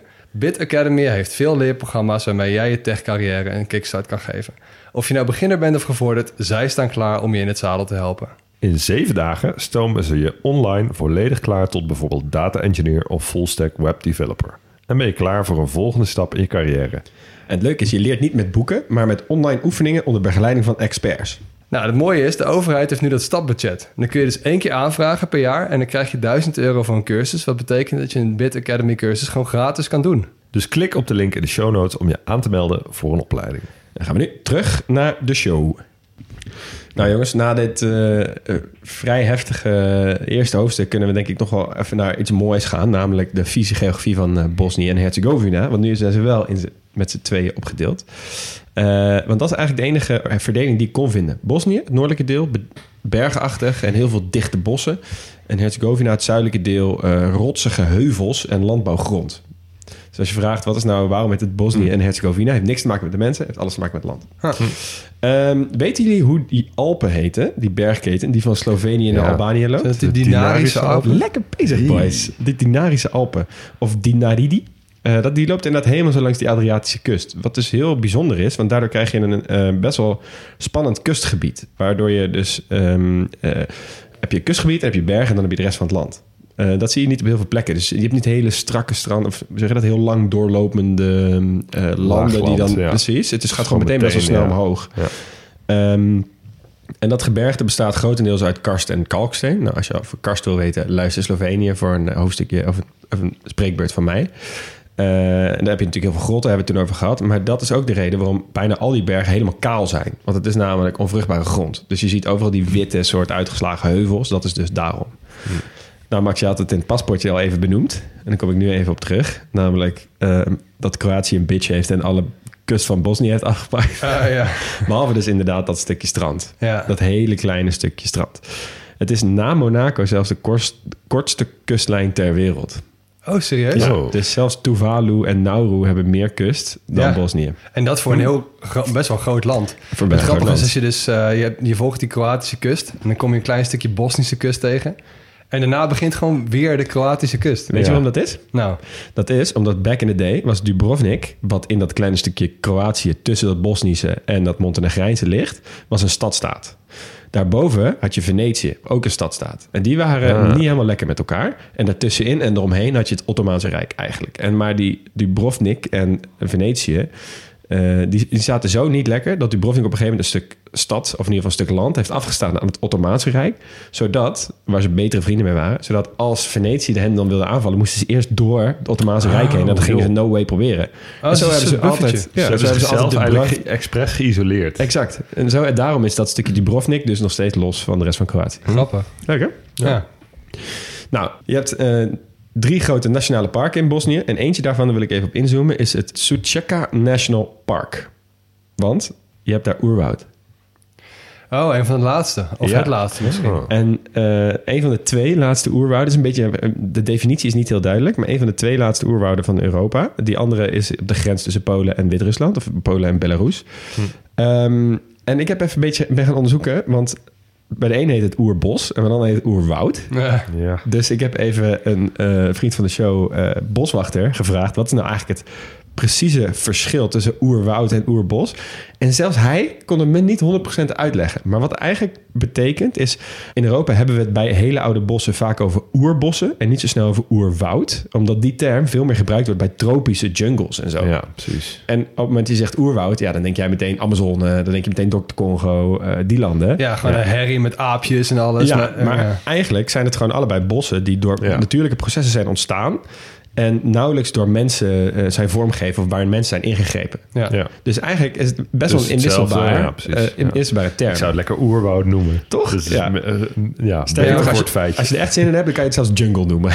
Ja, precies. Want die termen die zijn dus wel een beetje hun eigen leven gaan leiden. Dat Ja. zagen we dus ook in, inderdaad in, in Guatemala. Dat mensen denken dat jungle hetzelfde is als regenwoud. En dat Ja. is dus ook niet waar. Nee, want regenwoud is een oerwoud met heel veel regen. Ja, Ja, en een jungle is eigenlijk een soort oerwoud. Waar gewoon eh, alles mag daar leven wat je Ja. wil, zeg maar. Ja. Nou goed, dat heet daar eh Peruzica. Ehm, het is niet heel groot, maar het is wel heel ondoordringbaar. Dus je kan er ook niet heen. En het mooie is, eh Bosnië heeft het heel goed beschermd. Dus je kan er echt never nooit heen zonder een ranger. Het is eigenlijk alleen, zoals we ook in Costa Rica bijvoorbeeld zagen... beschikbaar voor mensen in de wetenschap en educatie en zo. Eh, heel veel bo- of het bos heeft heel veel bomen van meer dan 300 jaar oud. Dus het is wel echt, eh, echt een prachtig stukje. Als je de foto's ook, die luchtfoto's ziet, dan zie je ook echt gewoon zo'n straat van groen. Weet je wel, zover het oog reikt. Heel mooi. Nou, wat voor beestjes heb je daar dan rondlopen? Je hebt er wolven, bruine beren, linksen en eh, je hebt eh, één slang die ik eventjes wil uitlichten, namelijk de zandadder. Dat is de gevaarlijkste Europese eh, slang, ongeveer. Ligt een beetje aan hoe je het meet, maar eh, het gif van deze zandadder is erg potent. Vind ik altijd zo mooi, bij gif wordt altijd gesproken over Ja. potent. Potentie. Ehm, en dat komt omdat die giftanden zijn meer dan 5 mm lang. En hij beukt die giftanden helemaal diep in je huid. Waardoor hij dus extra veel gif kan afgeven in jouw weefsel. Oké. En hij injecteert ook nog eens vier keer zoveel gif dan een gemiddelde adder. Heb Oh ik ja. me laten En het vertellen. gif is ook nog eens heel potent. Ja, heel Ja. potent. maar op een wereldwijde schaal. Je kan er aan doodgaan. Ja, op een wereldwijde schaal is het inderdaad, je kunt er aan doodgaan. En Ja, niet, oké, oh ja, er, zit, ja. er vliegt een slang uit een boom en die gaat om je nek hangen. Maar voor Europese begrippen best gevaarlijk. Precies. Het is wel gewoon een wereldwijde schaal een eh, gevaarlijke slang level 2 waarschijnlijk. Ja. Maar het is alsnog... Ja, inderdaad, dat, ja, ja. oké. Het is zeg maar Australië lacht je vierkant uit. Ja, precies. Ehm, hij heet dus de zandadder. eh, wat ik best wel een domme naam vind. Want ze houden helemaal niet van zand. Ze slapen altijd op stenen. En ze chillen altijd in zonlicht. Ah, mooi. En op plekken waar eigenlijk nooit iemand komt. Ja. In het Engels heeft hij veel betere naam. Dan heet hij namelijk de Horned Viper. Want zo ziet hij er ook uit. Het is eigenlijk een soort... Ja, het lijkt wel op een soort neushoornslang. Hij heeft ook echt zo'n puntje. Precies Oh. op het punt van zijn neus. Heel vet. Heel herkenbaar. Nou, dan tenslotte... ehm, iets wat je eigenlijk vrijwel heel snel tegenkomt als je het hebt over het landschap in Bosnië. Namelijk de piramides. Ja. Ja. Dit is toch een lijfverhaal. In 2005 heeft ene Sam Osmanagic 35 kilometer ten noorden van Sarajevo een groepje heuvels bestempeld als de oudste piramides ter wereld. Hij heeft dat letterlijk zelf gedaan. En in die afgelopen jaren heeft hij dus verkondigd dat deze piramides hoogstwaarschijnlijk gebouwd zijn door de Illyriërs, waar jij het in het begin helemaal over hebt gehad. Een van die oudste gemeenschappen die je kent van de Balkan. Eh, en in een interview heeft hij zelfs beweerd dat de structuur 34.000 jaar oud is, wat het dus de oudste piramide ter wereld maakt. Ja. Sindsdien hebben meer dan 400.000 mensen zijn naar die plek geweest, foto's gemaakt, souvenirkraampjes begonnen. Je hebt t-shirts met piramidethema, houtsnee, spaarvarkens, klokken, slippers. Je kan eh, overal eten, eh, maaltijden op piramidevormige borden. Koffie wordt geleverd met suikerzakjes met piramideopdruk. je krijgt dus, je ziet het voor je toch? Overal. Ja. Had je al eh, sleutelhangers? Sleutelhangers, your favorite, sleutelhangers. Maar deze hele piramide is gewoon de fantasie van deze ene guy. Die Sam Osmanagic. Hij bestaat helemaal niet. Nou, die man wel, maar die piramide niet. Ja, die ja, piramide is er wel. Je ziet gewoon een, een Het is heuvel. gewoon een piramidevormige berg. Het is een piramidevormige berg. Want geologen die hebben, in, hebben dus heel veel studie naar gedaan sindsdien... en hebben geen enkel bewijs gevonden... Niks. voor dat dit een, dat dit een onnatuurlijke heuvel zou zijn. Dit is vet. Dus gewoon net als in Noorwegen, dan vind je een, eh, een rots in de vorm van een troll. Dan Ja. zeg je, ja, Ja, het is gewoon bestaan. Ja. Ja. Ja. Maar het is dus idioot, want ze, zij noemen dat, dat heet dus ehm flat irons. En Mhm. dat vond ik een hele rare naam. Je hebt dus, kon nog geen goede Nederlandse term vinden. Ja, flat Strijkbouten. irons, strijkijzers. Ja. Precies, net als dat gebouw in New York. Weet je wel, de Flat Iron Building. Eh, maar je hebt ze gewoon overal. In Ethiopië tot Rusland heb je gewoon overal die dingen. Eh, in Colorado heb je ze echt superveel. Ja. Maar het lijpen vind ik dus, die Bosnische autoriteiten... die zeggen gewoon, nou, zijn piramides. Ja. Zij zijn heel erg aan, aan gemoeid dat er allemaal mensen hun land in komen Ja. eh, om, om dit te zien. ja, maar goed, je hebt zoveel heuvels in de wereld. Dan zijn er toch ook wel altijd een paar met vier hoeken. Ja, ja, Ja. goed. Nou, deze guy kunnen we dus echt wel prima afschrijven. Hij vond namelijk ook dat, eh, eh, dat de Maya's eerst naar Atlantis gingen. eh, en in zijn hoofd is eh, Adolf Hitler niet, heeft hij geen zelfmoord gepleegd, maar is hij samen met allemaal andere nazi-leiders ontsnapt naar een ondergrondse basis in Antarctica. Dus Bij deze kwakzalver van de show. Oké jongens, ik wil even een lans breken voor Bosnië als vakantieland. Ik heb geen aandelen en dit is ook geen gesponsorde boodschap, maar jongens en meisjes, zet Bosnië echt hoog op je lijstje met bestemmingen voor komende vakanties. Doe dat, want het is echt prachtig. Ja. En eh, toch nog relatief onontdekt. Je hebt vaak gaat dat hand in hand, zeg maar. eh, eh, vakantiebestemmingen die heel mooi zijn, zijn vaak ook heel toeristisch. En Ja. vakantiebestemmingen die dat niet zijn, vaak ook niet. Eh, maar op die, eh, eh, die grafiek, zeg maar, is Bosnië echt een beetje een outlier. Want wel heel gaaf, maar nog niet zo toeristisch. Wat we in Albanië ook een beetje zagen. Ja. Klopt, klopt. Ehm, en ja, of je nou natuur of cultuur eh, wil, er is echt voor ieder wat wils in Bosnië. Behalve als je lekker op het strand wil liggen, want ja, ga dan gewoon naar Kroatië. Eh, want dat inimini stukje kust in Bosnië, ja, ik heb er niet heel veel onderzoek naar gedaan, maar ik stel me zo voor dat, dat eh, ehm, al het foute dat gepaard gaat met kust, moet op dat ene plekje samenkomen. dus casino's en foute bars, die zul je er ongetwijfeld vinden. We zagen dat in. Slovenië ook met dat kleine stukje kust. De bananen, banaanboot. Ja, ik heb dit heel erg zijn. van jou voor, eh, onthouden. Wat jij op een gegeven moment zei over Jordanië. Die Ja. hadden dat ook. En dat Ja. jij op een gegeven moment zei van een, een land dat zo weinig kust heeft, dat kleine stukje kan nooit wat zijn. Nee, Want dat, daar bouwen ze alles vol en er wordt Ja. één groot circus. ja, klopt. Ja. Ja. Eh, dus daar wil je niet zijn. Dus doe dat niet. Maar voor al het andere, ga er vooral heen. Ehm, nou, je hebt schitterende natuur. Dus voor avontuurlijke toeristen kun je er echt een hele hoop doen. Eh, wandelen, fietsen, mountainbiken, raften. Maar ook in de winter skiën in die Dinarische Alpen. Die zijn best wel hoog en het wordt er best koud. Ehm, maar dat raften is echt enorm populair. Eigenlijk ook een beetje een soort nationale sport geworden. In 2009 ehm, eh, werd daar ook in het rivierdal van de Vurbas en de Tara, twee rivieren, eh, de WK raften gehouden. En een leuk feitje, het dal van de Tara is de diepste rivierkloof van Europa. Dus dat is gewoon echt een heel spectaculair dal met een heel diep uitgesleten rivier erin. Dat is wel goed voor raften, want dan gaat het in één keer van, van heel diep naar iets minder diep. En dan heel Ja. veel water. En dan ga je Ja, heel dat, snel ineens. Dat maakt het spannend Ja, dus. oh, vet, dus ja. ja, raften, nou ja, wat dat betreft qua outdoor vakanties... een beetje vergelijkbaar zoals Slovenië. Ja. Ehm, maar ook cultureel is het natuurlijk heel interessant. Want eh, eh, ja, nou, we hebben het al een aantal keer genoemd, liggen echt op het kruispunt tussen eh, alle verschillende culturen ehm, die je op de Balkan vindt. En, en Sarajevo wordt ook wel eens het Jeruzalem van de Balkan genoemd. Kijk meteen even Max aan. Omdat het... Die het altijd de iets van de iets verschrikkelijkste Ja, deze vergelijking dingen ooit mogen nooit. Dus deze dingen mogen nooit, maar ik vind hem wel, wel legitiem bij een stad als, als eh, Sarajevo. Ik heb net met een omweg ook al het Berlijn van de Balkan genoemd. Wonen er veel Joden? Mm, dat weet ik niet zo. Nou, dan is geen goede vergelijking. Oké, nou goed. Ehm, de beroemdste landmark in Bosnië is toch wel de brug van Mostar. Eh, de Stari Most, oftewel de oude brug. Dat is dus die brug die kapot is geschoten in de oorlog... en na de eh, oorlog weer is opgebouwd. Ehm, duiken vanaf de brug in de rivier de Neretva is een lokale sport. En eh, iedere zomer is er ook een wedstrijd in. Dus dan duiken lokale jonge mannen van die brug af. Best hoog. Maar de belangrijkste toeristische bestemming is toch wel Sarajevo. Ehm, ik kan me nog wel herinneren eh, hoe betoverend ik Wow, het vond om daar aan te komen. Je komt daar eh, direct aan op eh, de oude Turkse markt, de Basharsha. Eh, het woord bazaar klinkt er al heel duidelijk in door. ja. Is dat Pigeon Square? Ja, dat staat ook wel bekend als Miljoenen Pigeon Square. duiven daar Ja, overal, Precies. En ja, de geschiedenis in de hele stad is gewoon voelbaar. De stad natuurlijk waar Frans Ferdinand is doodgeschoten... waar de kogelgaten nog in de gebouwen zitten uit, eh, uit de Bosnië-oorlog. Ehm, ja, dat herinnert natuurlijk aan een verschrikkelijke tijd... maar het maakt het toch ook vaak wel extra fascinerend om op zo'n plek te zijn. Ja, en die rozen in de grond. Want ze hebben dus die kraters van al die inslagen van die belegering van Sarajevo opgevuld met soort, ja, met wat is eigenlijk, een soort Ja, rood cement rode- of zo. En ja, daardoor noemen ze dat de Sarajevo Roses. Oh ja, joh. En dan kan je dus gewoon, als je rondloopt en in één keer loop je over een soort, ja, lijkt wel alsof het een soort rode bloedvlek is die in één keer, ja, een vierkante meter van Ja. een stoep beslaat. En dan denk je, wat is dit joh? En dan lees je erover en dat is dus Ja. een soort struikelsteentje variant van Ja, ja, ja. Sarajevo. Ja. Ja, want dat, dat idee krijg ik ook altijd bij de stad Sarajevo. Ik bedoel, ik ben er zelf niet geweest, maar elke keer als ik denk aan Sarajevo, denk aan kogelgaten en herinneringsmonumenten Ja. en tunnels. Ja. ja. Dus alles Ja. wat, wat je herinnert aan die oorlog, maar dat Ja. hebben ze dus wel Maar vrij doen- knap gedaan. Ja, ze doen er echt veel aan om, om die herinnering levend eh, te houden. Maar ook op een, op, zeg maar, op een indrukwekkende manier. Ja. Niet, niet gewoon een standbeeld of zo neerzetten, Ja. maar echt op iets unieks. Ja, ja, we hebben dat genoemd. We hebben dat eh, tunnelmuseum genoemd.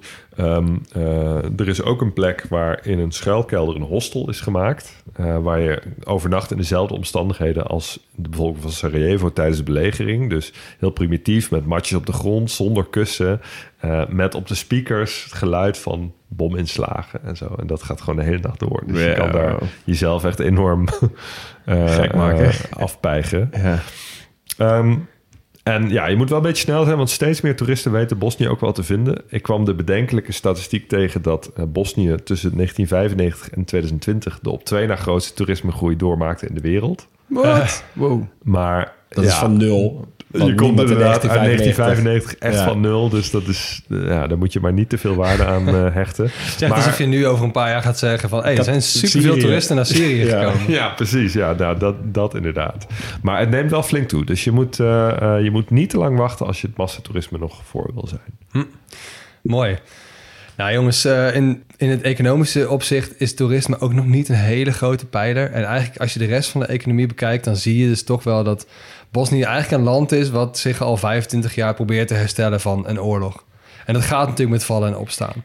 Maar als je bijvoorbeeld even een uitstapje maakt naar de politieke, eh, politieke situatie, dan zie je natuurlijk ook dat Bosnië gewoon al verre van lid is van de EU, bijvoorbeeld. Ja. En dat maakt in economische zin ook nog wel wat uit. Dus ik heb dus even, ge- even gekeken van wat is nou precies de status van, eh, van Bosnië op dit moment. En dan zie je dus dat Bosnië een potentieel kandidaatslid is. Ja. Nou, Laat het maar aan de EU over om daar weer gradaties in te maken... om net een extra stapje te moeten zetten voordat je lid wordt. ja, nou ja, goed. Al hun, bro- eh, al hun broers eigenlijk van eh, voormalig Joegoslavië, min Kosovo trouwens, zijn nu ook kandidaatsleden. Ja. En potentieel kandidaatslid, dan ben je echt nog wel een- best wel ver weg. En Kosovo is natuurlijk een andere situatie, want dat bestaat net. En ook lang niet alle landen erkennen Kosovo. Dus dan wordt het heel moeilijk om toe te treden tot de EU. Ja. Maar Bosnië is dus nog best wel ver weg van toetreding. En ik dacht, van, ja, waarom dan niet? En ten eerste omdat het natuurlijk diep en verdiep een verdeeld land is. Echt een soort verzuilde samenleving... waar aparte scholen en postkantoren bestaan voor Serviërs... en, en, en Bosnië, Bosniakken en Kroaten. Maar natuurlijk ook de corruptie. Want het is een Ja. super corrupt land. Ja. Samen met Albanië scoren ze ook het laagst op de Corruption Perception Index van Transparency International. Nou ja, dan, dan ga je niet zo lekker. Nee. Ja, en voor de rest hebben ze best wel een typische Balkan-economie. Hè? Dus eh, veel industriële export. Grootste product, autostoelen. Ja, ja, ik, ja, ik dacht autobanden Ja, of zo'n prima. autostoelen. Ja, ja, precies. Ja. Maar ja, ook gewoon best wel relatief veel landbouw. Ook een van de hoogste percentages van Europa. Ja. Dus echt een beetje een soort van pre-EU-economie. En een Ja. post-Sovjet, of de post-socialistische staat EU. Ja. Wat zo wrang is, is dat ze wel heel veel baat zouden kunnen hebben bij EU-lidmaatschap. Zeker. En sterker nog, ik denk dat, dat het vallen onder de EU ook een, voor een soort ontspanning tussen de eh, etnische eh, onderlinge spanningen kan zorgen. Ja, want Ja. nu zijn ze heel erg op zichzelf aangewezen. En op elkaar dus. Ja, Ja, en het feit dat ze nog geen lid zijn van de EU... zie je bijvoorbeeld ook wel heel erg terug in bijvoorbeeld de werkloosheidscijfers. Ik bedoel, ik vind het moeilijk om daar meteen een directe parallel te trekken... maar eh, Bosnië gaat niet zo lekker. En ze bungelen dus ook helemaal onderaan Europa. En zelfs op wereldwijde schaal doen ze het echt slecht. Ja. En het is moeilijk om hier met cijfers te strooien. Want soms vind je 30%, soms zie- zie je 15 of 20%. Maar jaar in, jaar uit 15 of 20% of zelfs 30, dan, dan doe je het niet best. Nee, zeker niet. Nee. En dat leidt dus tot een gigantische brain drain. En het is echt erg. Ja. Het Wo- World Economic Forum heeft dus een lijst gemaakt van de capaciteit om talent binnenboord te houden. En daarin scoren ze van de 137 landen. Wat denken jullie? Eh, 120 of zo? Nou, ik geef je mail vast maar gewoon 135ste. Show. Bijna helemaal onderaan. Ja, maar dat is natuurlijk als je en hoge werkloosheid hebt... en je hebt zelf een heel... Ge in, eh, hoe zeg je dat? Eh, boeren, boerenindustrie of eh, boereneconomie... en je ligt naast Europese staten. Dat is het, ja. Dan gaat iedereen gaat weg. Ja, ik zag eh, tussen de 18 en 29 heeft ehm, de helft van de Bosniërs overwogen om het land te verlaten. En de helft? Ja, dus als mi- migratie en geboortesalto zo blijven als dat ze nu zijn, halveert de Bosnische bevolking binnen 50 jaar. Wow. Nou, dat zijn cijfers, dat, dat tippen niet alle landen aan. Nee. Dat kan ik je wel vertellen. Maar goed, specifiek gaat het natuurlijk wel om de jonge bevolking. En het wrange daarmee is een beetje dat de meest kansrijke bevolking precies de, de groep bevolking is die weg wil. Ja, precies. Ja. Dus aan Ja. de ene kant, dit is best wel een rare paradox, weet je. Kijk, aan de, je hebt de slimste mensen, die hebben de grootste kans om hun land uit de situatie te helpen waar ze nu in zitten. Ja. En precies Ja. die mensen willen weg door diezelfde situatie waar ze in zitten. Ja. Dat is heel gek. Ja, en als je dat niet doorbreekt, dan blijft het maar neerwaarts spiralen. En totdat het gewoon, ja, dat Precies. hele halveert. Ja. Nou ja, en dan krijg je dus een beetje een verhaal. Ik, ik las een artikeltje in de Groene Amsterdammer. Die had een interview met een universitair docent aan een Bosnische universiteit. En die zei, ik zie het gewoon zo vaak. Hij noemde een, een voorbeeld van een koppel dat hij les gaf. Een man en een vrouw. En hij zag ze vier jaar lang groeien en, en zich ontwikkelen. En dan nou, super hard gewerkt, afgestudeerd. En ze zeggen, meneer, bedankt voor alles. We gaan trouwen en dan zijn we weg.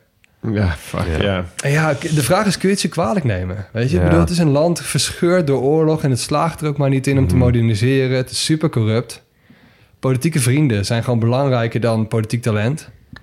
En ja, moet je dan loyaal zijn aan je land? ja. Dat is, dat is natuurlijk de vraag die je kunt stellen. Nou, dat is een beetje de vraag van wat je zegt van ja, naar wie ben je dan loyaal? Ja, Is dat land er wel? Heeft dit land wel een soort...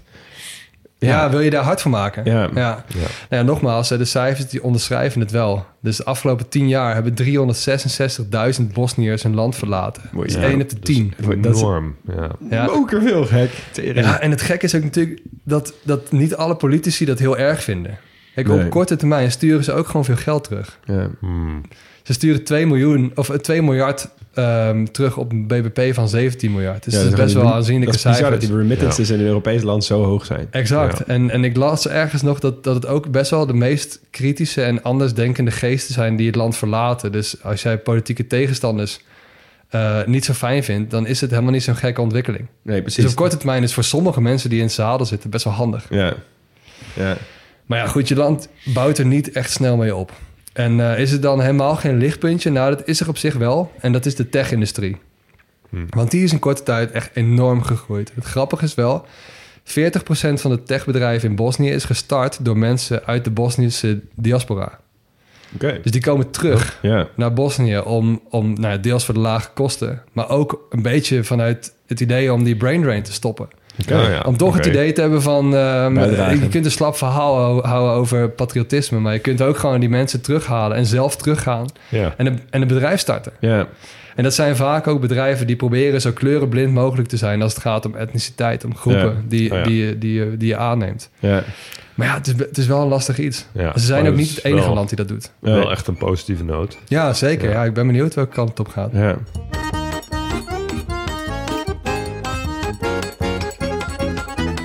Nou jongens, laatste hoofdstukje. Eh, het leuke hoofdstukje, cultuur.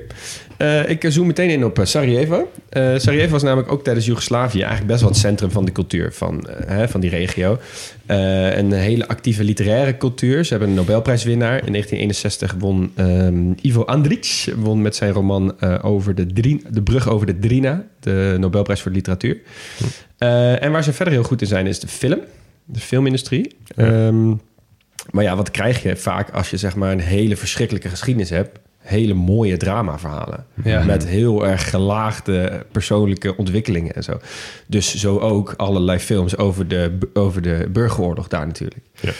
Eh, twee wil ik er even uitlichten. Namelijk eh, de film No Man's Land. Die heeft de Oscar gewonnen beste buitenlandse film eh, in 2002. Over de menselijke relaties tijdens diezelfde oorlog. Eh, En recentelijk is eh, Quo Vadis Aida uitgekomen. Die heb ik zelf ook nog gezien in de bios. Ontzettende aanrader. Die gaat over eh Srebrenica. En de rol van de Dutch Batters en de Nederlanders. en Oh, zo. ja. Gewoon heel, en dan vanuit zeg maar een, een, een, een gezin. Ja, ik was, ook, ik was ook best wel verbaasd. Dus je zei 2002. Dat is, dat is gewoon echt vier, vijf jaar na, de, na de eind van die oorlog. Ja, En op een gegeven moment, kijk, die dingen als Srebrenica, bedoel, die moeten ook gewoon een beetje landen. Weet je, qua collectief besef. Ja. Het is wel goed dat we nu een beetje een tijd ingaan waarin dat soort films ook gemaakt worden. ja en waarin je echt een beetje kunt terugblikken van Ja. hoe is het nou vergaan. Ja. Ja, maar ook dat gewoon best wel rauwe dingen kunt laten zien. Want het is, ja, maar goed, het is allemaal heel gelaagd, zoals ik al zei. Ja. Nou goed, en dan wil ik eigenlijk naar de, de kern van dit hoofdstuk, uiteraard. De muziek. Ja. Eurovisie niet heel boeiend. Eh zijn een keertje derde geworden. Maar vergis je niet, want eh, de muziekscene in eh Bosnië is huge. Is echt gigantisch. Ja, van, van folkmuziek tot hip-hop en alles ertussenin hebben ze echt mokerveel artiesten. Ik had het niet helemaal zien aankomen. Nou, wacht maar, tot ik dingen laat horen. Ja, ik ben Ja. benieuwd. Eh, in de jaren 70 had Sarajevo dus een veel minder repressieve sfeer dan bijvoorbeeld nou, Belgrado of zo. En daardoor kon er veel meer een rock and roll cultuur opkomen dan in andere steden. En de populairste band van die tijd, dat is Bijelo Dugme. Ehm, die wordt nog steeds gezien als de grootste band uit eh, Joegoslavië. Dus weer Bosnië als soort eh, centrum van dingen. Ja. Eh, en hier wil ik even een nummertje van hen laten horen. Dat nummer heet Nespavaj mala moja muzika do svira.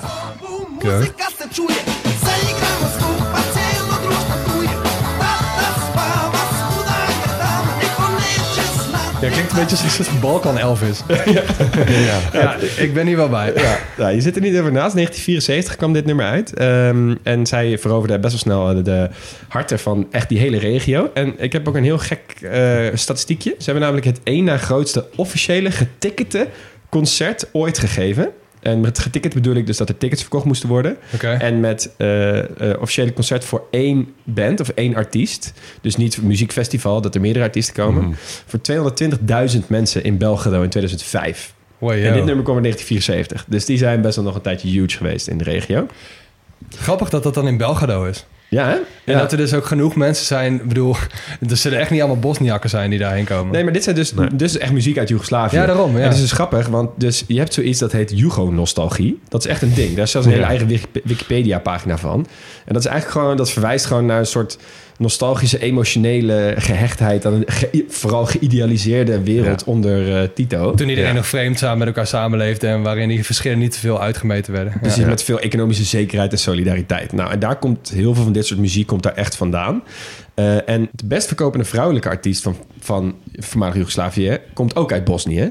Eh, en zij heet Lepa Brena.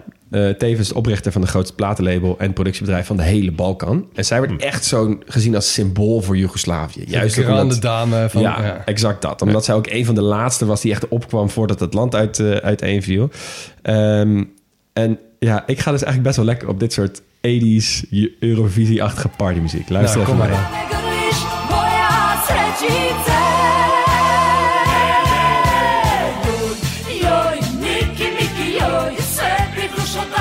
Moskou, Moskou. Nee, serieus, echt Ja, lekker. toch? Ja, Ja, maar dit heeft ook echt een hoog Eurovisie gehalte. Toch? Ja, dat Ja. zei ik dus ook al. Ja. Van die dingen dat als ik op de fiets naar huis zit, zometeen heb ik dit, gewoon deze twee seconden heb ik gewoon in mijn hoofd. ja, ik heb ook zin om deze in de grote Pop-Atlas playlist op Spotify te zetten. Ja. Ehm, maar waar ik vooral heel veel zin in heb om jullie te laten horen... is eigenlijk misschien al een- waar ik op wacht sinds het muziekhoofdstukje bestaat. Dat is namelijk deze stilo.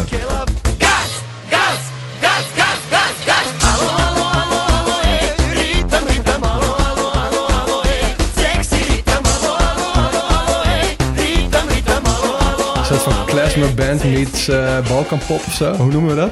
Balkan, Balkan Beats. Beats. Balkan Ja, Beats. tuurlijk, Ja, ja. absoluut. Dit is Goran Bregovic.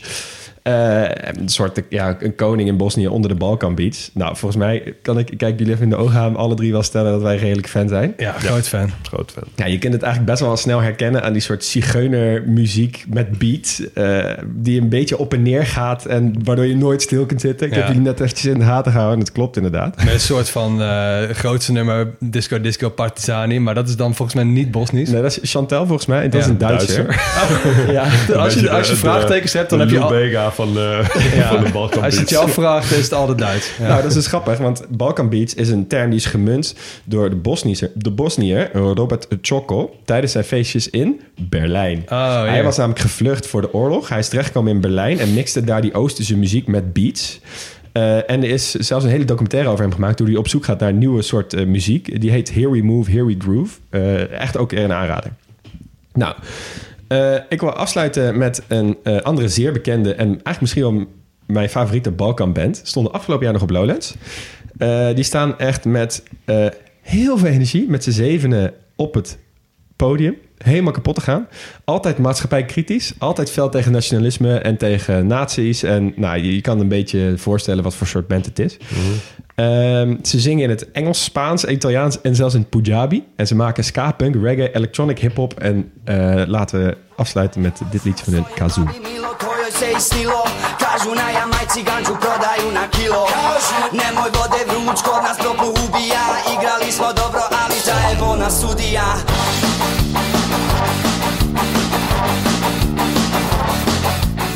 Klinkt wel spannend. Maar Ja. wie, wie, zijn dit? Ja, dit is het Dubiosa collectief. Oh, Dubiosa collectief. nou, zeker niet dubieus, want ik ben hier op zich wel bij.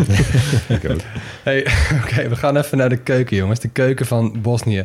En dat delen ze natuurlijk wel veel met de rest van de Balkan. Want ja, de hele regio is natuurlijk zo'n smeltkroes. Iedereen heeft wat met elkaar gemeen, of ze het nou willen of niet. Dus het is natuurlijk moeilijk. Het is altijd een beetje duwen en trekken over wie nou zich een bepaald gerecht het meest toe mag eigenen. Ehm, dan zie je natuurlijk een, rij- een lijst met gerechten. Eet dit als je naar Bosnië gaat. Ja. En dan ga je die individuele gerechten googlen. En dan heb je allemaal dingen als... eh, dit is een Serbian dish of het is een Croatian Ja, soup. Ja. Nou, dan ga je natuurlijk niet zo goed. Maar goed, ik ga er toch een paar noemen... die in ieder geval vooral Bosnisch zijn... en ook gewoon andere landen. Ja? Yes. Eerste is cevapi. Ja. Dus de kebabjes. Ja. En eh, dat is wel anders dan de meeste kebabjes in veel regio's... want het zijn eigenlijk kebabworstjes. Ja. Ja. Dus je hebt er een stuk of tien op je bord. Eh, daarop, daaronder ligt somoen of lepinje. Dat is een beetje de Balkanpita. En daarmee krijg je rauw ui, een kwakzure room erbij. Ja. Nou, als je geluk hebt, nog een geroosterde paprika of een aubergine erbij. En misschien ivar.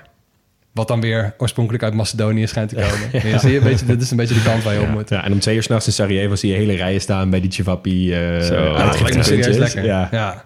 En verder natuurlijk eten ze boerek, eten ze dumplings, eten ze dolma's. Eigenlijk alle andere dingen die de Balkan ook gewoon eet. En ze hebben zelfs baklava. Maar dan ga je helemaal de verkeerde Ah ja, kant op. klopt. Ja, dat heb ik daar ook gegeten. Maar gelukkig is er wel één typisch Bosnisch gerecht. En dat is de Bozanski lonak. Oftewel Bosnisch stoofpotje. En dan zit je wel goed. En ehm, als jullie denken echt aan een soort van Balkan stoofpot. Ik heb hier een lijst met ingrediënten. Ik vraag me af, kunnen jullie deze afmaken voor, voor me? Oké. Oké. We zoeken, Afmaken, waar begin je? jullie mogen één poging doen. En ik ga gewoon eh, de, de hoeveelheden noemen en kijken of jullie het kunnen invullen. Oh, Oké, ja. oké. Eén medium, ongeveer 1 kilo Rundvlees. kool. Oh. Twee eetlepels Zure room. zonnebloemolie. maar nu komt u. Deze kunnen jullie wel. Halve kilo. Vlees. Ja? Rundvlees. Goed. Oké. Halve kilo. Ui? Varkensvlees. maar Dat je, zit, niet zo heel goed. je zit goed, want de volgende is één grote, puntje, puntje, gesnipperd. Ah, Dan één grote, puntje, puntje, in Knoflook. blokjes. Oh, paprika. Tomaten, tomaten, tomaten. Topa- pa- paprika is goed, tomaten is ook goed. En dan hebben we nog één grote, puntje, puntje, in plakjes. Wortel. Ja, echt? Heel goed. Oh, nice. En dan nog één grote, puntje, puntje, in blokjes. Tomaten, paprika. Courgette? Nee, Spek? aardappel. Oh, ja, tuurlijk. Een beetje bindmiddel. Nou. Ja. Twee teentjes. Knoflook? Twee, puntje, puntje, moe- beetje moeilijk, maar die drijft erin en die kookt lekker mee. Laurierblad. Ja. Twee eetlepels. Chiliolie. Nee, tomatenpuree. Eén eetlepel en zijn poeder. Bouillonpoeder. Zout. Paprikapoeder. Paprikapoeder. Eén theelepel zwarte korrels. Van Peper. wat? Peper, heel goed. Dan hebben we nog een theelepel zout. En een halve liter Een half Een halve liter water. Water. bouillon. Ja, Ja. lekker. Bouillon, ja, oké, nou ja, ja. daarmee vorm je dus een uitstekend stoofpotje. Oh, lekker. Oké. Ja, dus dat... Zo, maar even veel vlees. Zo, inderdaad. 500 gram varkensvlees, 500 gram eh, rundvlees op 500 lit- milliliter bouillon. Ja, dat is best wel pittig, hè? Ja, mag hopen dat je er wel Ja. een deksel op zet. Maar goed, hier eet je wel met z'n zessen van. Dus eh, nou, ja, veel plezier. Ja, oké. Eh, ook een soort van Bosnische kleppen. De lokale dumpling. Gevuld met vlees of kaas. In een soort van yoghurt en knoflooksaus. Met een beetje paprikapoeder, peterselie. Ik moet eerlijk zeggen, ik ben groot fan van alle dumplings in de hele wereld. Ja, ik ook. Ehm, en ik heb er een soort van categorietje van gemaakt. Kunnen jullie een paar, kat- eh, paar dumplings van me noemen uit landen? Ik denk Ali uit Georgië. Nou, kom er nog maar een paar. Eh, ah, ik heb die uit Mongolië heb ik eh, geleerd. Staat niet op de lijst, dus Ik gaan we weet niet verder. Dingen als Italië, weet je. En eh. Rusland. Oh, dat is pasta natuurlijk dinges. gewoon ravioli. Precies, ravioli. dat soort dingen. Ja. En in Rusland en die landen heb je, Eh, ja, ik, eh, heb je oh, pelmeni. En je hebt in Polen heb je bijvoorbeeld pierogi. ja. Ja. Oostenrijk en zo heb je kneudel. Weet je, er zijn zoveel landen waar je iets goeds met Ja. gewoon Ja. Ja. dingen in een vleespakje. Ja. Maak dit meer. Ja. Want ik ben gewoon een groot fan. Bij dumplings moet ik wel gewoon meteen altijd denken aan Oost-Azië. Ja, tuurlijk. Ja. Ja. je hebt gewoon gyoza's en momo's en zo. Ja. Ja. Maar ja, je kunt het ook gewoon... In Duitsland heb je maaltaschen. En ook gewoon dumplings. Ja, dus je, Ja. je vindt dumplings overal. Ja. En je moet alleen concept. soms gewoon goed zoeken. Hebben we Ja. in Nederland niet gewoon eh, een soort... ehm, hebben we in Nederland niet iets? Nee, het is, er is geen snackbar dumpling. Nou, een kaassoufflé is eigenlijk gewoon een dumpling, maar dan met, een paneerlaagje. Ja, Ja, en in en- Groningen hebben ze de eierbal. Dat is ook een soort van... van ja. Eierdumpling. En Laten we de kroket... Nee, laten we dat geen dumpling noemen. Maar goed, hey, om af te sluiten... Bosniërs drinken ook fucking veel koffie. Ja, En eh, de, meeste, me- de meeste volken die veel koffie drinken... zitten in Scandinavië of in West-Europa. Midden-Europa. En eh, van alle Balkanlanden doen Bosniërs het beste. Ja, een Ja. Turkse koffie. Turks koffie inderdaad. Echt oppassen met uitschenken. Dat je En niet oppassen dat met je laatste laatste drap. Ja, precies. Ja. Ja. Oké, dan tot slot sport. Ehm, Bosnië doet natuurlijk pas sinds 1992 als onafhankelijk land mee aan de Olympische Spelen. Daarvoor kwamen ze uit voor Joegoslavië. Maar zeg het maar even, hoeveel medailles zomer- en winterspelen dan even samen sinds 1992? Alle medailles, dus niet goud alleen. Nee, gewoon alles. Oké. Totaal. Ja, Alle zomer en winterspelen samen? Ja. 15. 50. Nul. Hè? Wat? Oh, nooit dit, dit hebben Dit we is besproken. één van de vier huidige Europese landen zonder ooit een medaille te hebben gehaald op de Olympische Spelen. Samen met, Ehm, Albanië. juist, Ja. want die hebben we behandeld. ja, ik dacht... Vaticaanstad hebben we ook behandeld. Ja, Vaticaan staat technisch gezien juist, maar ik heeft volgens mij nog geen Olympisch comité. Dus ik bedoel twee andere, andere landen. Nou ja, Liechtenstein is in ieder geval een van die landen die per hoofd van de bevolking het allermeeste heeft. Ja. Dus- Ja, dus die, eh, die horen hier Monaco? Eh, ja, Monaco is goed. Maar ja, de laatste En-. En eh, misschien eh, Andorra of ja, zo. Andorra. Oké. Ja, dus je bent echt wel in, in treurig gezelschap met Andorra en Monaco vooral. Ja, Albanië mag zich ook wel schamen. Ja, maar echt. ik was ook...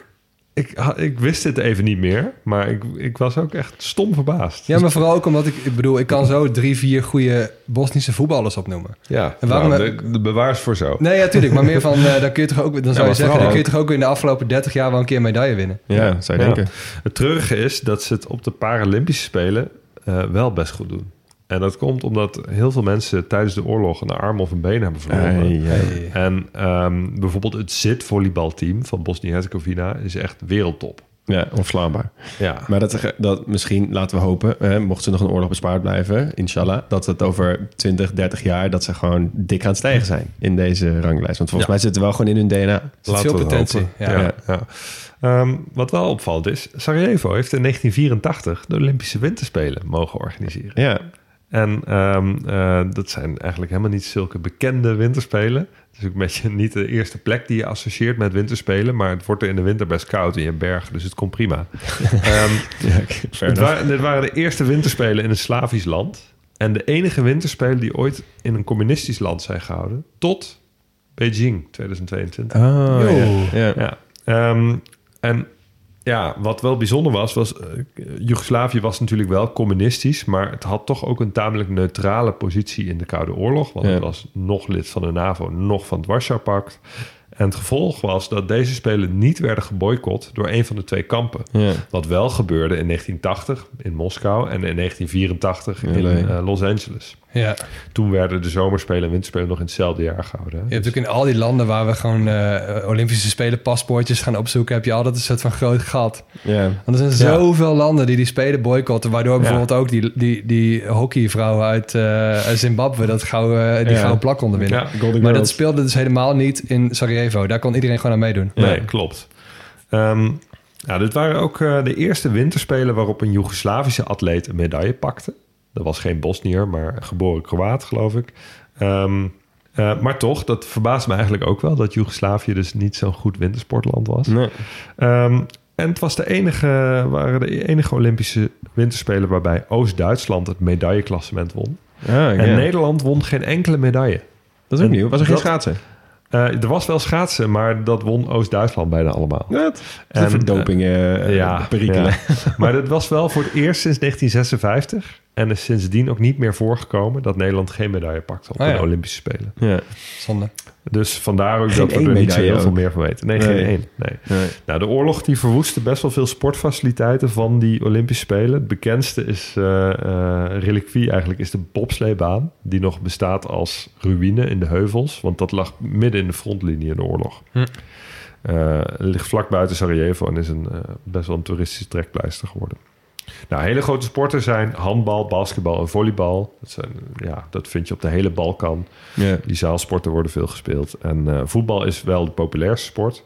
Zij zijn er niet heel goed in. Ze hebben één keer meegedaan eh, aan het WK in 2014. Ehm bekendste sterspeler van toen was wel Edin Dzeko. Ja. Hey, iemand die niet op iets eindigt. Ja. Oh ja, inderdaad. Ehm, ja. eh, die speelde bij Wolfsburg, Manchester City, Roma. Ehm, en Miralem Pjanic, wel iets. Eh, die kennen we vooral van Lyon, eh, ook van Roma en van Juventus. Maar ehm, de bekendste Bosnische voetballer ooit is misschien wel... Medojanin. ja, ik ga het in toch gewoon Nederland, zeggen. In Nederland misschien Haris eh Medunjanin, inderdaad. Geboren in Sarajevo, maar opgegroeid in Nederland. En, Groot fan. Ja, groot fan, cultheld toch wel. Speelde in de jeugd voor Swift, AFC en later AZ. Heeft daarna in, in Spanje gespeeld, in Israël, in Turkije, in de Verenigde Staten. En sinds deze zomer speelt hij gewoon weer in de keukenkampioen-divisie. Hij speelt bij Pek Zwolle, ja. Ja. Ja. dus hij speelt nog. Hij is 36 inmiddels. Nee, maar ik bedoelde Hassan Zo, wat? Salihamidzic. Oh, die, ja, eh, dat die was is nu... Bosnier. Die heeft tien jaar bij Bayern München gespeeld. En die is nu ook eh, technisch directeur volgens mij of zo. Nou, Is het zo? volgens mij werkt ja, hij nu dat- hoog bij Bayern. Oké, nou.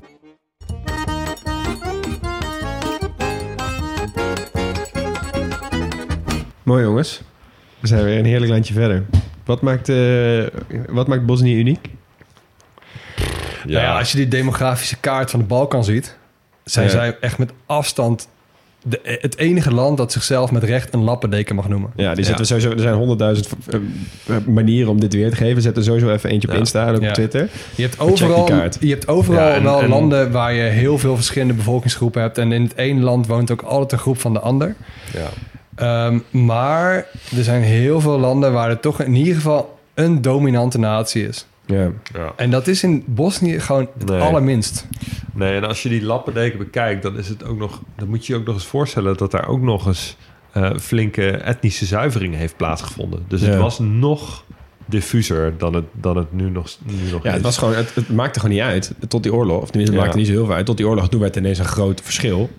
Ja, en dat is wel echt verschrikkelijk. Ja, wat ze denk ik ook wel uniek maakt, als je dan toch over die oorlog hebt, is dat zij misschien ook wel de hoofdstad hebben die het meest doet denken aan de oorlog. Ja. Ja, en dat ze dus Zit drie ik even hard op te presidenten denken hebben. hoor, maar ehm, ja, ja, precies dat ook. Welk Ja. land heeft nou drie presidenten? Ik bedoel, we kennen landen met drie hoofdsteden. Maar Ja. landen met drie presidenten ben ik nog niet tegengekomen. Ja. Dus eh, jullie willen er graag nog een keer heen. Ik wil er ook best wel graag een keer heen. Waar gaan we dan heen? Dagje. Ja, ik ga gewoon terug naar Sarajevo. Ik vond Ja. het zo'n vette stad. Ik, heb, ik wil gewoon zien wat er nu 15 jaar nadat wij er geweest zijn, wat daarmee is gebeurd. Ja, ik ga toch iets anders doen. Want ik heb, ik heb in Bosnië ook echt alleen Sarajevo gezien. En sindsdien, eh, de mensen die ik heb gesproken, die meer van het land hebben gezien, die komen allemaal super enthousiast terug. Ja. Dus ik zou toch naar, eh, eh, naar de natuurgebieden gaan, maar ook wel naar Mostar. Ook Sluit- jij aan bij de Squad? eh, toeristisch. Nee, ik ga niet naar de Squad, maar ik ga wel naar Mostar. Ja. Ja? Ja, ik ga toch naar Sarajevo, denk ik. Ik bedoel, het zou mijn ontmaagding zijn op Bosnië-gebied. En ook een stad waar je zoveel nog ziet van de restant van die oorlog. En ik denk ook dat die tunnels misschien ook wel gewoon een beetje toeristisch zijn geworden. zo vet vinden. Ja, ik denk zeker. het ook. En ik ben, wel, ja, ik ben groot fan van Oost-Europa. Ik ben groot fan van Zuid-Europa. Nou, laat dit dan een mooi kruispunt zijn. Ja, ja, eens. Ja, jij zou echt helemaal gek worden daar. Alright jongens, heel erg bedankt voor het luisteren lieve mensen naar dit hoofdstuk van de grote podcastlas. Wij zijn Leon Boelens, Max Hertz en Hugo Noordman en de eindmontage wordt gedaan door Jonas van Impen. We zijn nooit volledig, maar wel origineel en geen experts, wel liefhebbers.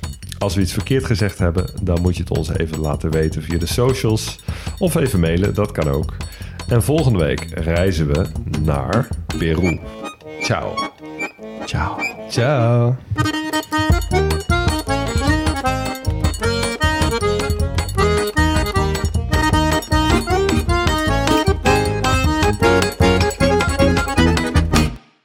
Luisteraar, luister je nog steeds? Klasse man, je hebt er gewoon helemaal afgeluisterd. Nou, nu je tot hier bent gekomen, koop dan ook gelijk even ons boek hè. grotepodcastlas.nl slash boek.